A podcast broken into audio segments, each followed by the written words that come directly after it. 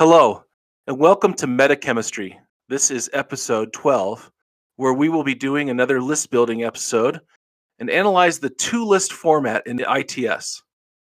But first, I want to talk about first principles and first principle thinking and how they can be applied to the game of infinity. Here's what I mean.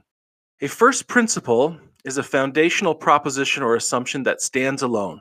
We cannot deduce first principles from any other proposition or assumption. First principle thinking is one of the best ways to reverse engineer complicated problems and unleash creative possibility.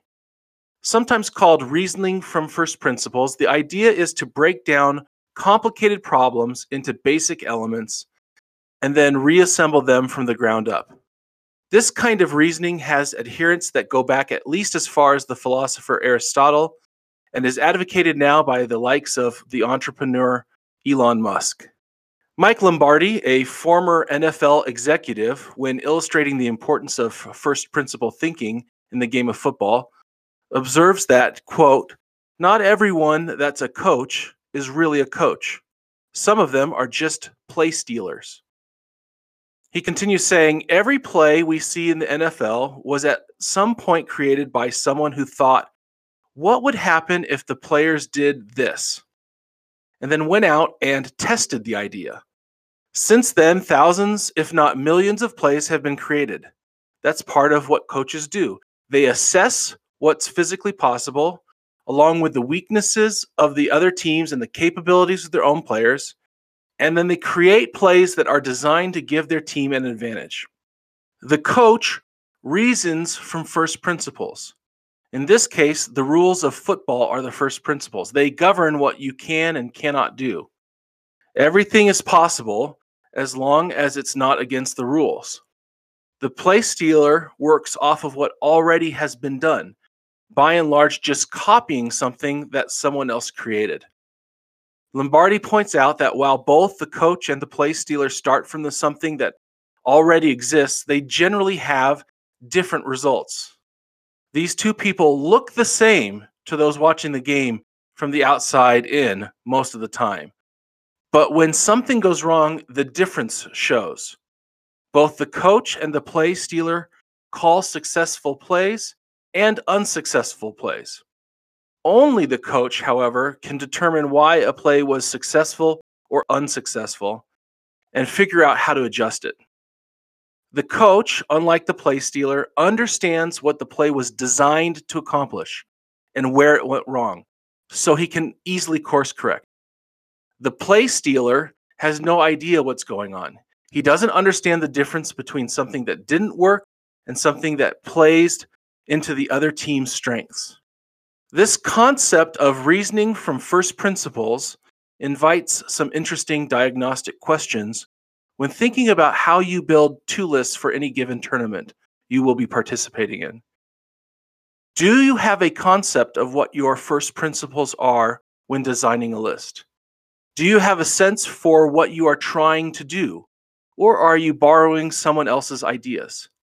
Do you assess your faction's capabilities and weaknesses when tackling the problem that is the mission you have to cover? Do you understand what your list with all its component parts is designed to accomplish? Can you determine what makes it successful or unsuccessful? Are you able to adjust when you are getting disappointing results?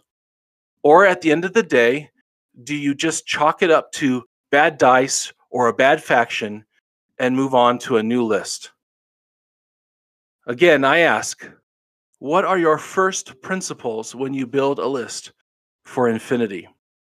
But before we go further, let's pause for a moment to thank Mythic Games for sponsoring the podcast. Moe Games is an online supplier of all things infinity. As part of the sponsorship of MetaChemistry, Moe will be providing a discount code to its store available to all our patrons, as well as a forty dollars gift card that will be raffled off to our community once a month. Make sure you like our Facebook page and join our Discord to ensure you are entered to win. So let's check in with our lineup for our episode. Our lineup tonight is Nathan, Devin, and myself. Let's start with Nathan. Nathan, what's going on? What are you thinking about these days with Infinity, and what are your thoughts? For just Infinity General, I have picked up both T A C and U S Ariadna. I'm going to give both of those a fair shake at some point. I'm also waiting on my Knights to show up so I can work on that. So I've probably bitten off more than I can chew this season, but whatever. As for your opening, I definitely think that, at least in our meta, the way we play is kind of, we kind of dissect everything after the game. I think that gives a lot of us more of the coach aspect, in that we can help the other player see what kind of went wrong rather than just like, oh, it was bad dice. And I think that if you don't have the ability to be your own coach, it's useful to be able to help someone else in that way. Yeah, that's a big deal. We were talking prior to recording, and I was just reflecting on my own journey and how having different veteran players in my life or during my evolution as a player was a big component in me leveling up over the last few years.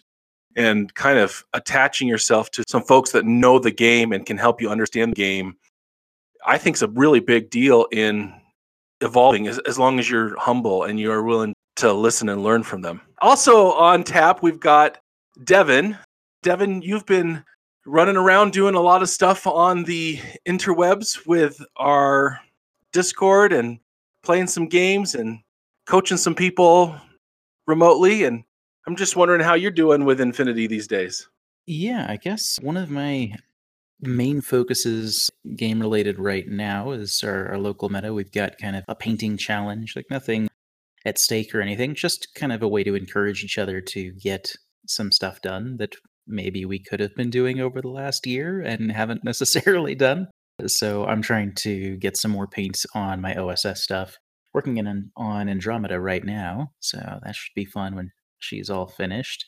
I see myself playing her a lot more. I feel judged, Devin, regarding the painting.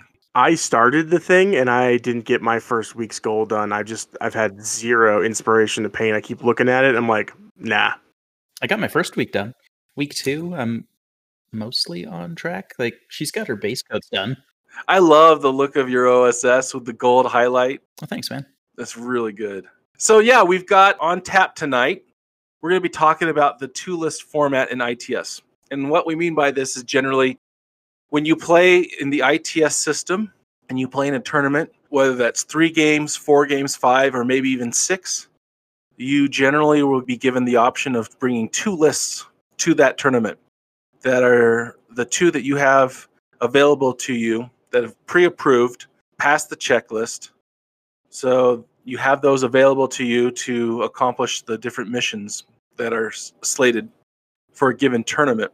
This is a pretty classic formulation, but I thought we could start with a conversation on how does this two-list format fit within the larger like gaming world, the tabletop game. I don't have the breadth of background with other tabletop games. I don't know if this is common or not, if it's unique to what we're doing.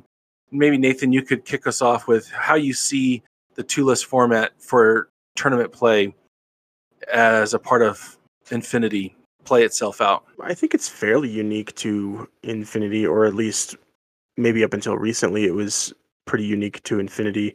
I used to be a pretty heavy G W tournament player, and I don't remember ever having a two-list option. Though, I mean, I could just be my area didn't run them, so I'm not saying that's not impossible. The closest thing I can think of would be like a Magic card sideboard, where like before the game you can kind of play with your sideboard to go into a specific match. I think that's the closest I can kind of parallel that. That's immediately where my mind went to as well. I mean, the application's a little bit different, but that's basically the overarching idea, is that you're typically playing multiple games against the same person. Like they're two out of three matches usually. And so in between matches, you can swap things out of your current deck with your sideboard. And then, you know, that hopefully gives you some sort of an edge or some extra tech to deal with your opponent in that game. But then you reset at the beginning of your next match. So, Devin, when you think about the two-list format for Infinity, what do you think are some of the hallmarks of that and what makes that an interesting structure for how we do tournaments? I find it interesting because there's a couple different ways that you can actually apply to list formatting. I feel like the kind of go-to or the most obvious application is based on breaking down the missions that you're going to be playing and say, okay, well, I have these missions in front of me, these, let's say, five missions. And so I want to try and break them as close as I can into two parts so that I can have this list is going to excel at these missions, and my other list will handle the others. I think that's probably the most common way we see that used, but you can use that in a lot of ways. You can use that based on if you're, say, going to see open versus dense tables, because you get to know the table layout before you pick your list. You get to know your enemy's faction before you pick the list. Um, you get to know your classifieds before you pick the list. So you can kind of build around those aspects as well. Like, let's say, you know, oh, I'm planning, here's if we see a dense board, and here's if we see an open board. And so maybe you play a lot with your range bands, or maybe you have more war bands or more drop troops or things like that to take advantage of one style versus the other. Or maybe you have a specialist heavy list, and, you know, if you have more classifieds, you know, you can grab that list instead. So there's a couple different ways you can utilize this format. I think the what you just did for us was helpful in articulating what I was calling first principles. And when you have a concept of what you're trying to build your list around, fundamentally, from the beginning, from the ground up, it goes a long way in conditioning your thinking and how then you apply your overarching strategy. So generally, I would say for many, if not most, the mission is the first principle.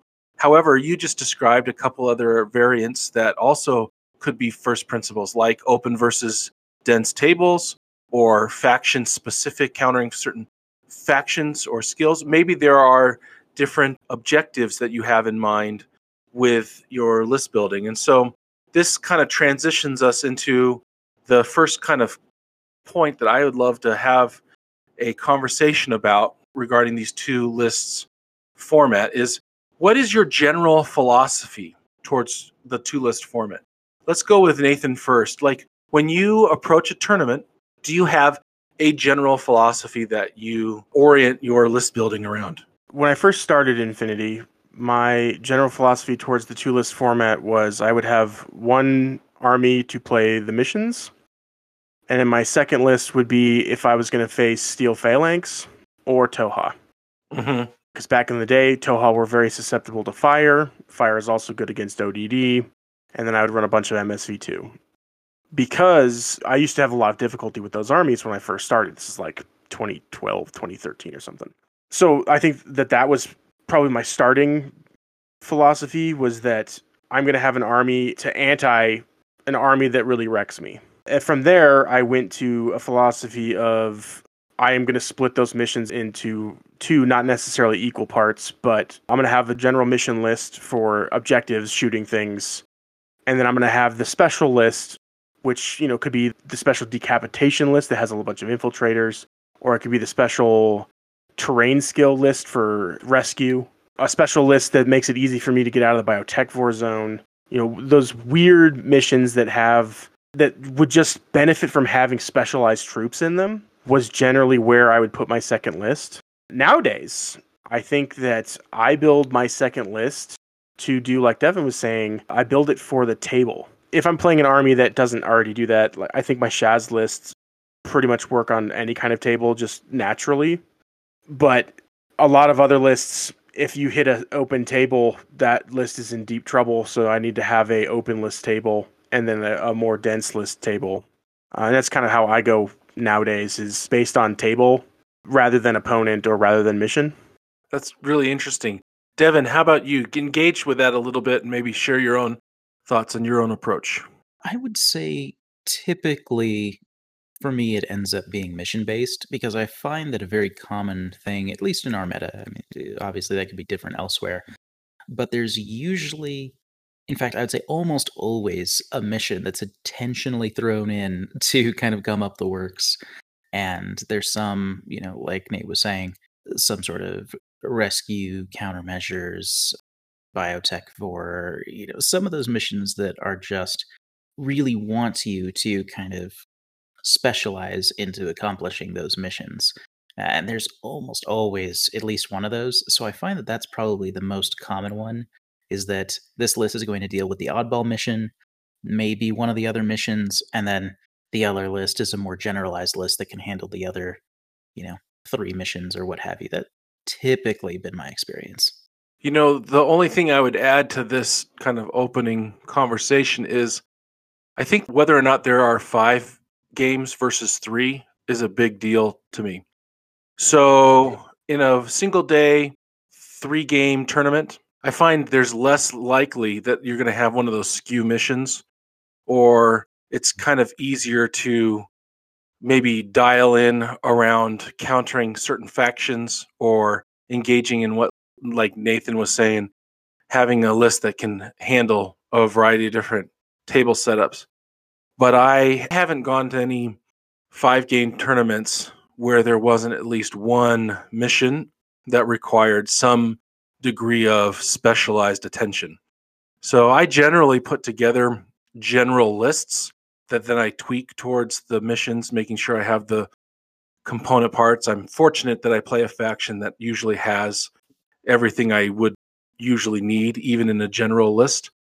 But in five mission tournaments, I do find it's pretty tough to get away from having to like tailor to one, if not two, specialized missions. I don't know if you guys have any thoughts about mm-hmm. that. Where I kind of switched from going from the crazy mission to more table-based is after I would either win or lose one of those weird missions, like Rescue or Biotech four or some of the other strange ones, I would sit and I'd think about the game afterwards.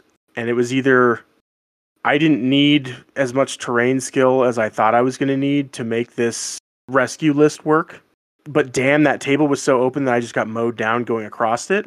Or it was always ended up being, man, that Link team just had line of sight over me all the way across the table, and I had more trouble getting rid of that to get across the table than I did not having enough of this specific type of unit to do this mission. Yeah, that's a really good point. Uh, in the l- most recent Krug, I took a loss to Andrew from Wyoming in the first round, and it was a real good, close-fought game. But I definitely hamstrung myself by picking a list that I had tailored towards that particular mission, and it ended up being on Rob Brock's old table, the cardboard. You know which one I'm talking about? Yeah, the foam core one I keep trying to take out and burn, and he won't let me. Yeah, that one. And I had brought my Marut, and the whole list was completely handicapped because of how that table basically functions. And reflecting back, I'm like, gosh, I really boxed myself in by being so dialed in on the mission that I wasn't able to adjust to the table layout. Well, like the game that me and Ian had just played recently, I was playing my military orders, and I thought in my head, we were playing the mission with the panoplies, and I needed to pull things out of panoplies. So I'm like, I don't need specialists. So I put down an army that had like two specialists in it. And I ended up winning that game. And at the end of the game, I was like, this table was more of a factor than me only having two specialists. We were supposed to play acquisition. So I needed specialists and I needed to hold positions. And at the end of the game, it was like, it ended up being like this table was a bigger factor than building a list for the wrong mission.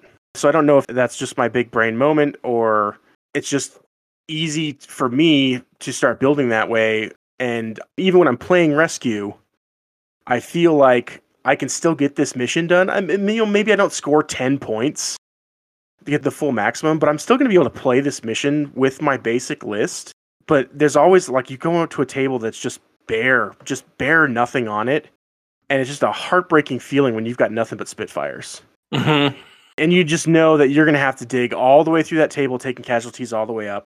And I think that, uh, at least for me, having that second list that plays in that different kind of style, that longer range for the most more open tables, or and it could even be like, you know, A D troops or whatever, like we've talked about, just a different approach to a table that's a little more open, more smoke or whatever. That being said, I don't necessarily think that I've found like the top end big brain scheme here. I think that any of these ways of building a second list is valuable if that's the one that you need, right? If Toha is just wrecking you, or Pano tags are wrecking you, and you run that second list to just feel comfortable playing against that, that's the best choice for you. if rescue is just the most brutal mission for you, or looting and sabotage, if that mission just, you cannot figure that mission out without that second list, do that, right? And if you're worried about open tables, do that. Certain armies will be able to do certain things better so that you don't necessarily need to do the open table one because your army is already fine with open to closed tables, right? Then you can choose a different one. So, like, I'm not trying to say there is a right or wrong answer, just that there are many answers. Yeah, that's a great point. And I would um, even extend that a little bit further and say, kind of like Ian's mantra about always practicing towards your mission and getting your reps in. Sometimes I found that lists that I tailored towards a particular mission weren't always necessary to be that tailored. Like a more generalist list could ultimately be just as viable. I just had that experience over the winter here when I was practicing on Panic Room. I found that early on I tailored hard into that mission, but the more I leaned into more, my more general lists, actually the more successful I became over the course of four or five practice games. And when you realize, okay, I can get away with a more general list, then that frees up some other possibilities to approach things like table density or faction-specific counters, that sort of thing. Anybody else have any further thoughts on this particular topic? My last thought is you don't always need a second list. The most common thing that I hear at the end of a big tournament, like a Rumble tournament, when someone has lost the game, is they go, I played the wrong list for that. I picked the wrong list. And I've done it myself a, a ton of times. Like, man, if I'd have played that other list. So I think there is something very valuable in just bringing one list, training with just one list, especially if you're new. Just having one list. So while there is a two-list format, it's not always the right choice. Yeah, that's really good. Like, the fact is, the more comfortable you are with your particular list, the likely the better you're going to do. So if you've got something that you're really dialed in on, there's been plenty of people that won big tournaments with just a bog standard list that they just run all the time. It's diverse enough to handle most missions, and they just do fine. Yeah, I think that's super valuable, especially for that new player coming in, going to their first tournament. Like, don't give yourself extra things to worry about, you know? Even if that list isn't super good for that crazy mission, like rescue or something, you know what? Just practice that mission anyway. Know the weaknesses of that list. Play it anyway. Especially if you're not striving for top table. Like, play something that's comfortable and fun for you to play, and you'll do better than having a second list that you don't know and don't know how to play well. Yeah, you know who used to be a big advocate of this approach was Dexter back on the old MetaChemistry, the original podcast. He would just run one list. Yep, absolutely. And he would crush. Back then, we didn't have some of the crazier missions that, like, he wouldn't even be able to do with his all-remote I S S lists. But it's a valuable take. Yeah, there's definitely something to be said for streamlining your decision-making. I think that's definitely a viable way you could go, because then that just takes it out of the equation entirely. For better or worse, I suppose, but that's one less point of failure that you can run into. So there is that. Okay, let's transition to the next talking point. So how do you go about analyzing the mission requirements? What are the things that you're looking at, the hallmarks of how you construct a list built around missions? Generally speaking, they're going to fall into a couple types of objectives. Or in some cases, lack of objectives, I guess, for something like Annihilation or what have you. So there's your missions that incentivize killing enemy models, like Annihilation or Decapitation or similar. There's missions that encourage you to hold ground, like Supremacy or Frontline. There's button-pushing missions, something like Acquisition. I guess you could say Supplies falls into that category. So it's a matter of kind of breaking down those objective types, and then seeing what sort of tools do you need to handle those. And also kind of, as an overall tournament level, kind of seeing, okay, well, with this spread of missions, how much of these missions each fall into a given category?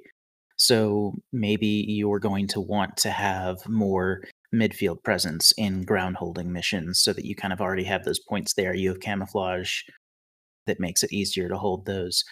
Maybe the mission gives benefits to certain types of specialists, like uh, acquisition rewards hackers and engineers.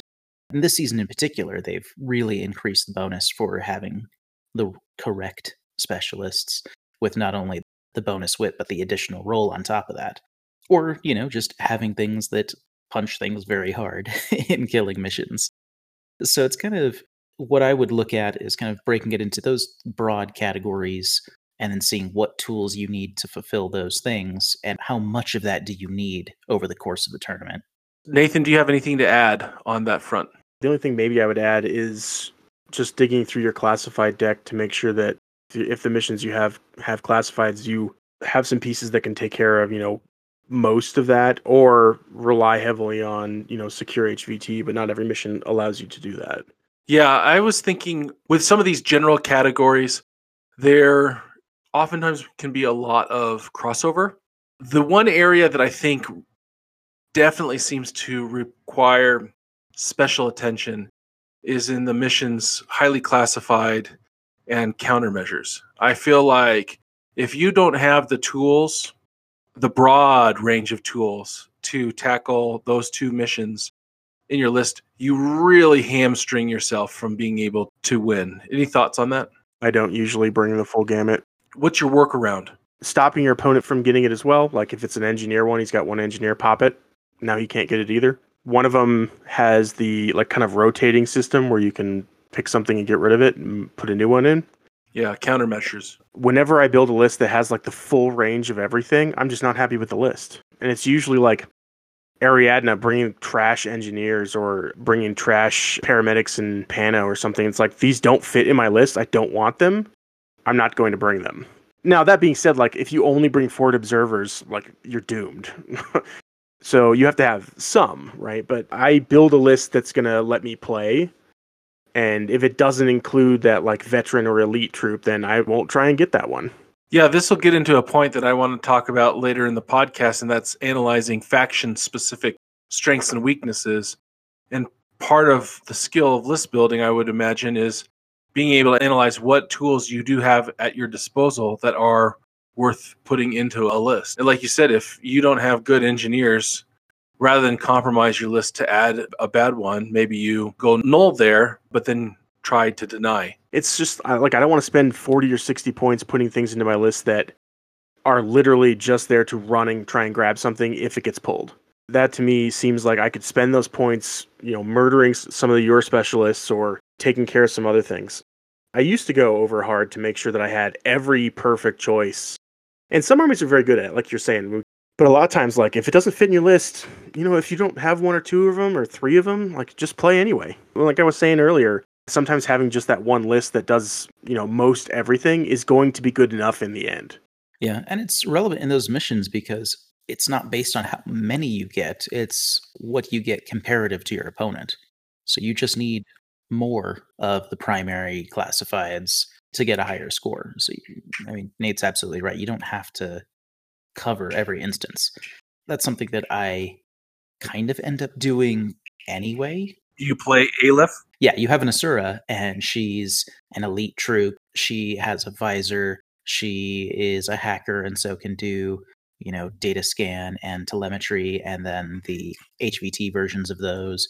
And so, you know, all considered, you can do somewhere in the ballpark of seven plus classifieds. Like, okay, well, I'm ready for those sorts of things anyway. But I think to the point that Nate was saying, like if you're just throwing in a trauma doc solely for the purpose of trying to get these classifieds, these aren't even models that are likely to do those tasks well. Or survive long enough to get there. Yeah, they're too soft. They don't have a way to get there efficiently. You know, all kinds of reasons. So there kind of comes a point where you over-specialize to your own detriment. This gets then to you assess what the mission requirements are, then you begin to tailor. I don't know, for me at least, I mentioned I generally have some templates for some generalist lists, and then I look at a mission and I ask the question, how can I tweak my particular list that I've got here towards better, greater conformity, fidelity to the mission requirement? How do you go about tailoring then? Do you have a prioritization? Are there specific skills you're looking for? Do you have slots in your list or point costs that you can easily swap out for a variety of different pieces? For me, I tend to do a lot of my list building. I guess, on the fly, you might say. I tend to write new lists. You can't do this inside of a tournament, of course, but whenever I'm playing a pickup game, I almost always write a new list. I very rarely play the same list multiple times, which is probably to my detriment to some extent, but it's just something I like exploring. So when I'm doing some sort of prep work like this, I think that the main things is kind of getting an aggregate of where the points coming from in this tournament, how much of it relies on being able to hold certain areas, how much of it relies on being able to grab certain objectives with certain types of specialists or not, things like that. And kind of using that to kind of balance out what that necessitates in the list. So I think the easiest way to start in, for me is just where are the majority of the points coming from, and that'll kind of inform what sorts of tools are going to be the most valuable. When I select an army to play for a season, I tend to look through that army and I tend to build what I call the list. And that list has everything I need to play almost every mission or every mission, depending on, you know, how good they are at that aspect. And it it usually goes through like two or three iterations. So I have like a one point oh, two point oh. And then from there, I take that list and I play it a whole lot. And I play that weird mission. And I see if it, it's going to work in that mission. And if it works in that mission, I've tailored it because I've played it and I know how it's going to work. If it doesn't, say, my normal U S Ariadna list trying to blow up an A C two, that's not going to work. So I need new options. So then I will switch things around, change profiles around, move things around, so that it will do that, but it still holds to that core of this is mostly the same list. That being said, like every once in a while, I'll just build a list. I'm like, you know what? I think this list will be really good for this mission. I'm gonna I'm gonna give this a try. But in general, I have a core of these are the models that I feel make this list something I want to play, both thematically and rules wise. And it just feels right to me to put it on the table. And I actually I won't play a army until I find that list. Mm-hmm. Which is why there's a bunch of armies that I won't play because I can't build that list that feels right to me. But it's just a matter of taking that list, playing that mission, and going, oh, I absolutely have to have more of, you know, this skill. How do I make that work? Tweaks, small tweaks, small changes, profile flops, drop a guy, add a guy, small things like that to kind of custom tailor the core of my list to fit that extra mission. What do you think about the idea of cross-mission skills? So I know Ian's a big advocate of this. He'll oftentimes talk about how he will find a unique profile like the Moblot or the Metro or one of his chasseurs with all the adhesive. Like he loves to talk about adhesives and how he was able to utilize that skill in Hunting Party, but then also in a different mission and leverage those skills. Do you look for common denominators that then you go, oh, the, I can leverage this particular profile in a couple different missions in a unique way? I'll usually do that in terms of like finding that kind of super specialist that can do a lot of classifieds, like Zanying Hacker, Sophatect. It may just be a regular guy or a Ford Observer or something, but then it also has maybe D charges, which is kind of an interesting thing to have. Something like that. But I don't like, I don't hunt down something that I'm like, this is going to work great in both armies. I'll do that for other people. I'll, I'll be like, you know what? If you take these and just run all of them, this is going to be great. But I don't usually do that for my own lists to try and find something that's, you know, effective for both. I think for me, it just, it's something that kind of naturally finds its way into my list because I'm a big fan of multi-purpose units, and I tend to play most of the time. If I have a specialist, it's not the twelve, fourteen point doctor, you know, line troop unit.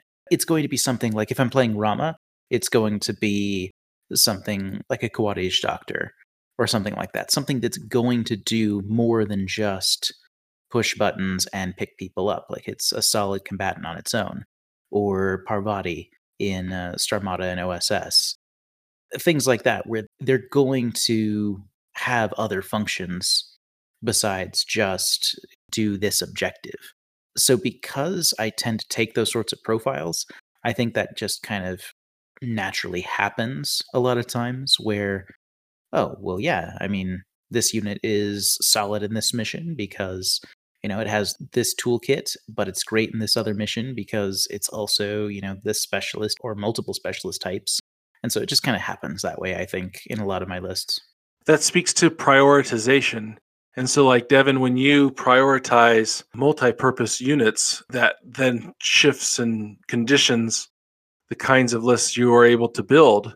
And you're oftentimes more comfortable with denser, smaller, more elite lists that don't have as many orders per se. Absolutely.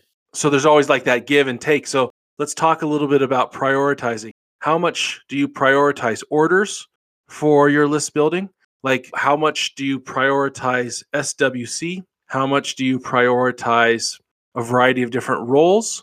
Or how much do you prioritize just having the thing that you just are really comfortable with? And like, Nathan, you were talking about your list that does what you want it to do. For me, I think that while it doesn't give me as much practice with how a specific list functions, I think jumping around and grabbing lots of different profiles all the time makes me a little bit more comfortable playing most units in a given faction that I run.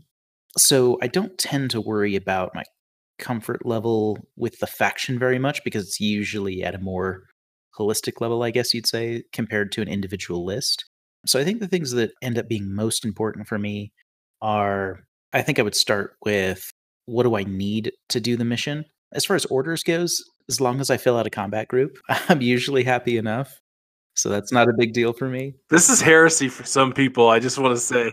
Oh, I know. I'm going to hear it from Chainsaw. Yeah, that's right. Like, Tim will give it to you. Why don't you have at least six, eight point or less orders in your list? But yeah, so it's just something I tend to be more comfortable with. I certainly play multi-combat group lists at times, but usually I don't have a problem playing Lib Insertion. It certainly doesn't feel like a handicap to me. But yeah, so orders are not high on the list, and probably more to the point of upsetting those people that build these sorts of lists is S W C is not a factor for me at all. Like, I just get the weapons that I feel like I want to have in the list, but I sometimes, you know, if I spend two S W C, I'm okay with it if I like the list. Like, maybe I have enough Mark twelves, maybe I have more midfield units, or other things that don't necessarily cost a ton of S W C.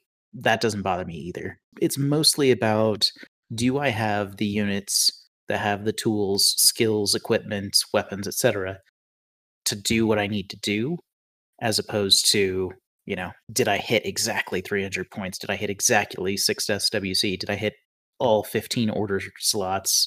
Those sorts of things are certainly a secondary for me personally. How about you, Nathan? I don't really have priorities when I'm building a list. I usually just have some like checkoffs when I'm done building a list, to just to make sure that I've hit like kind of the important pieces for me. And I don't necessarily know that any of them are above others. When I'm building a list, I try to hit fifteen. My philosophy in the game has always been that more orders is more better. And I think that the fact that it's been dropped to fifteen orders, and I'm such a strong proponent of that, means that hitting that fifteen orders is very important for me, because I need some redundancy if I start losing models. I need to have more things on the table if I lose five guys in the first turn, that I don't feel like, just physically feel like I can't win this game anymore. Like, just my mental, like, shattered. So I build to fifteen, or sometimes thirteen if I'm really liking where it's going, or if I'm just playing, if I'm specifically trying to play limited insertion, I'll do that. You damn well better get it to fifteen after all the advocating you did. Yeah, I mean, I think that fifteen regular orders, fifteen troops in the combat group, so you can go over with Impetuous, is extremely valuable. I think there's a lot of like just redundancy, and like orders are still king. And I argue that the lower they drop the maximum order count, the more important each one of those orders is. That being said, like, I love playing limited insertion if I'm just either trying to gimmick lists like a paint, like the Knights paint train, or if we're ag- in agreement and we just play limited insertion. I think those games are very fun. But if we're talking about tournaments, I build to fifteen orders.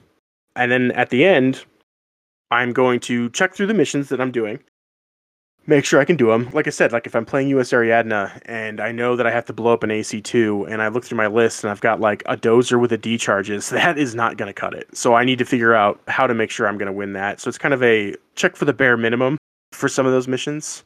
I'll get to the end of the list and I'll think I have a perfect list and I'll realize I has one specialist in it. And I'm like, what am I doing? You can't do that.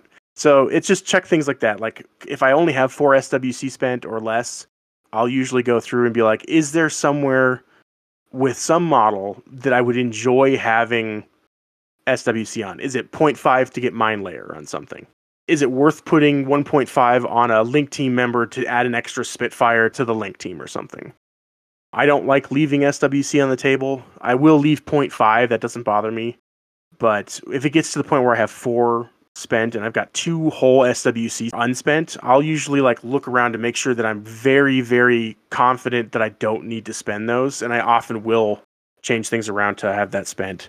And then, like I said, I usually get to the end of a list and I don't have enough specialists. So I try to make sure that, at least for a standard list, that I'm hitting that kind of five specialists in the list. So that way I can't get like D specialists in one quick turn. Yeah, so I think I lean a little bit more towards Nathan's take in that I skew pretty hard to get as many orders as I can, fourteen at minimum, and I'm usually trying to cheat out sixteen if I can with various skills. But I think where I differ from both of you is I lean very heavy into lists that I feel comfortable with. So I start with, like I mentioned, I have templates that I work off of, and these are profiles and synergies that I understand and know backwards and forwards.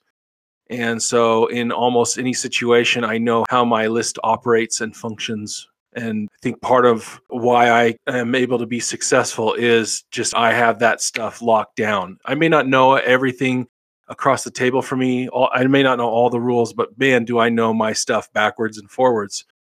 And I then will throw in and tweak and condition towards a mission, but I really prioritize comfort with what I'm running. And then I would also say that I do look after roles. I think that I wa- always want to have certain kinds of pieces in my list to deal with certain kinds of situations. So I'll give an example. I find in N four right now, there is a lot more turtling or people going null with their deployment. And so if someone does that to me, I want to be able to punish that as hard as I can, as quickly as I can, as efficiently. So I want to have tools at my disposal that can quickly dig you out and put a hurt on you if you null deploy me. Too often at times I see that in other people's lists that they just don't have the capacity to do that when their opponent turtles up. And I think that that's something I'm always mindful, like how am I going to handle this kind of situation or that kind of situation. And then at that point, then I move towards, okay, let's tune towards the mission at hand for the tournament. So I guess I would prioritize, for me, it's orders, it's familiarity, and then it's particular roles for some of my troops.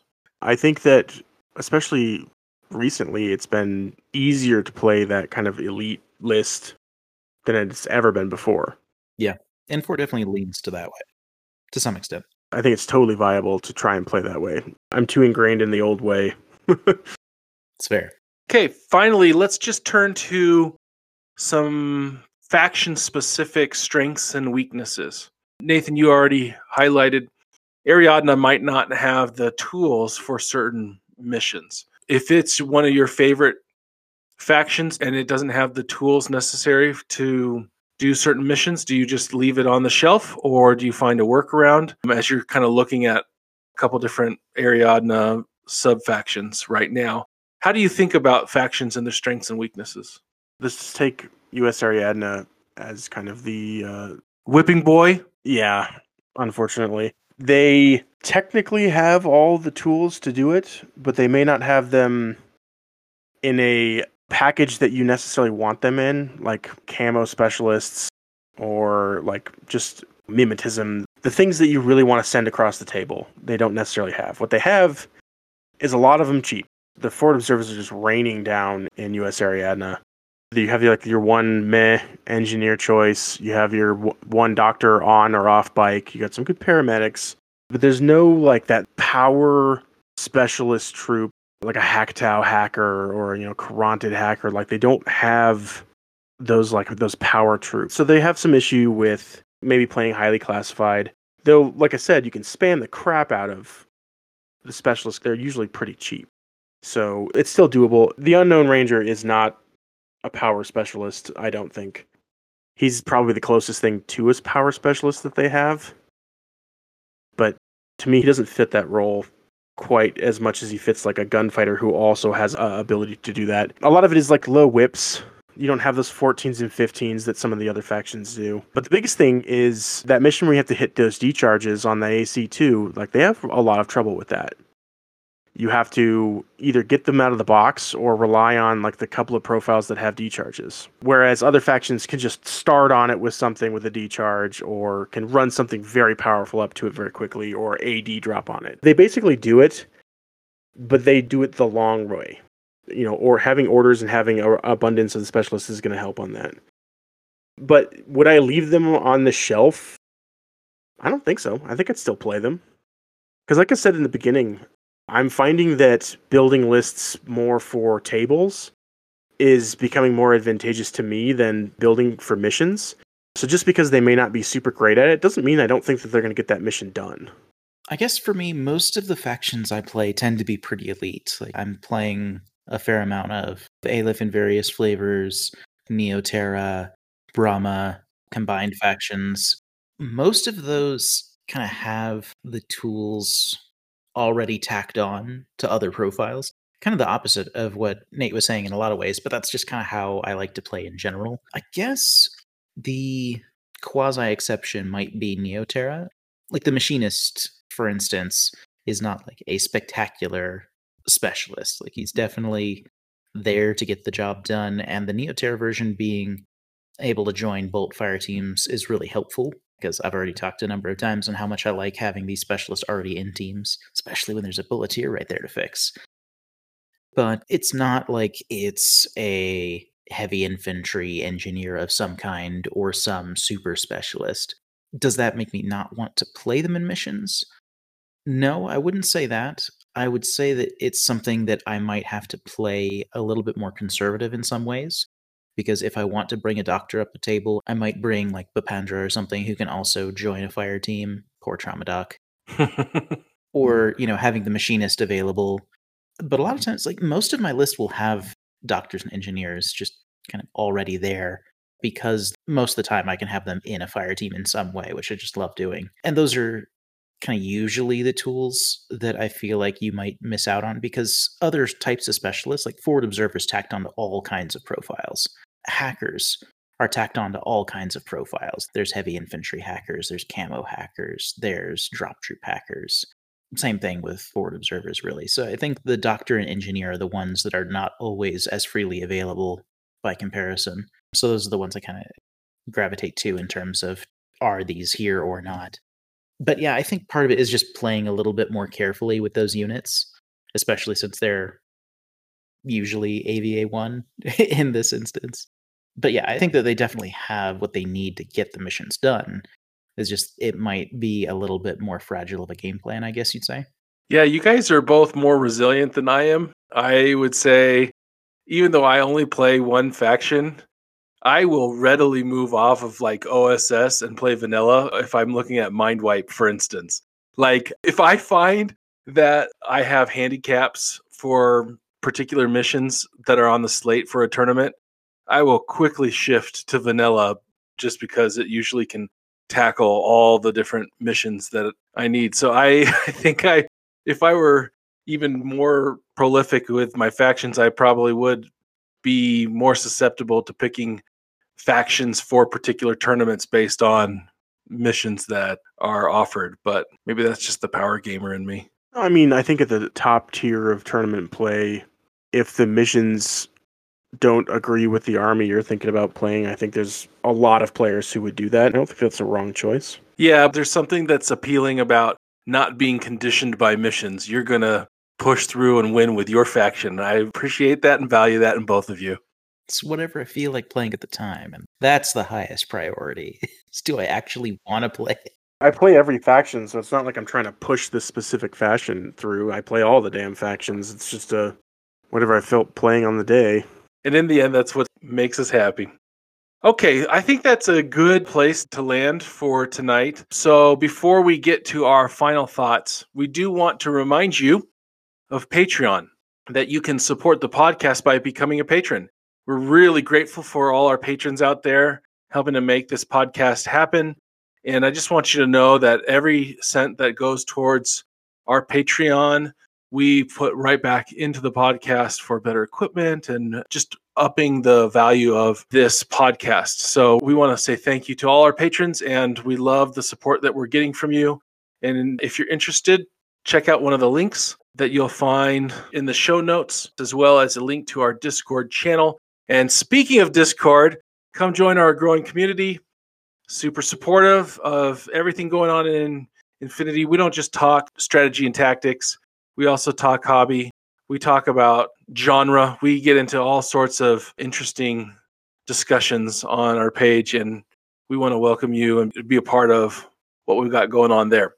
So with that said, Devin and Nathan, what are your final thoughts?